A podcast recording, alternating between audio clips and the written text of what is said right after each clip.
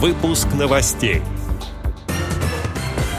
В Омской региональной организации ВОЗ прошел 25-й фестиваль художественной самодеятельности инвалидов по зрению «Омская волна». Председатель Крымской региональной организации ВОЗ принял участие в заседании Общественного совета при Министерстве труда и социальной защиты Республики Крым. Теперь об этом подробнее. В студии Антон Агишев. Здравствуйте. Здравствуйте.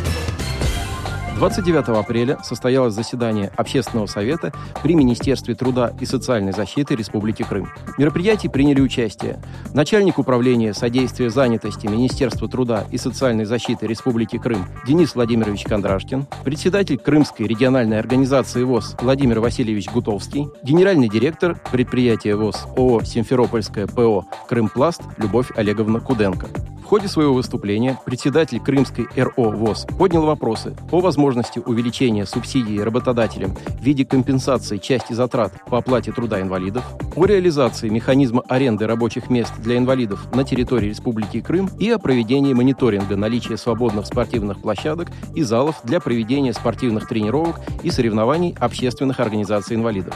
Представители органов власти Республики Крым заверили, что эти вопросы будут внимательно изучены. Конце апреля артисты всех шести местных организаций Омской региональной организации ВОЗ собрались в актовом зале реабилитационного центра Омского общества слепых, чтобы приобщиться к достижениям культуры. Их объединил 25-й фестиваль художественной самодеятельности «Омская волна», в ходе которого каждая местная организация ВОЗ представила концертную программу продолжительностью 50 минут. Городская, Исилькульская, Калачинская, Называевская, Омская и Тарская местные организации ВОЗ привезли на фестиваль большое количество разнообразных номеров, от исполнения эстрадных песен и выступления русских народных хоров до художественных постановок. Омская волна проходила в смешанном формате, чередуя в своей программе как живые исполнения, так и видеозаписи. Каждая организация выступила отлично. Гости мероприятия по достоинству встречали каждый творческий номер выступавших. Юбилейный концерт проходил без участия жюри, поэтому все артисты просто получали удовольствие от чистого креатива и неудержимого духа творчества, которым был наполнен весь фестивальный день.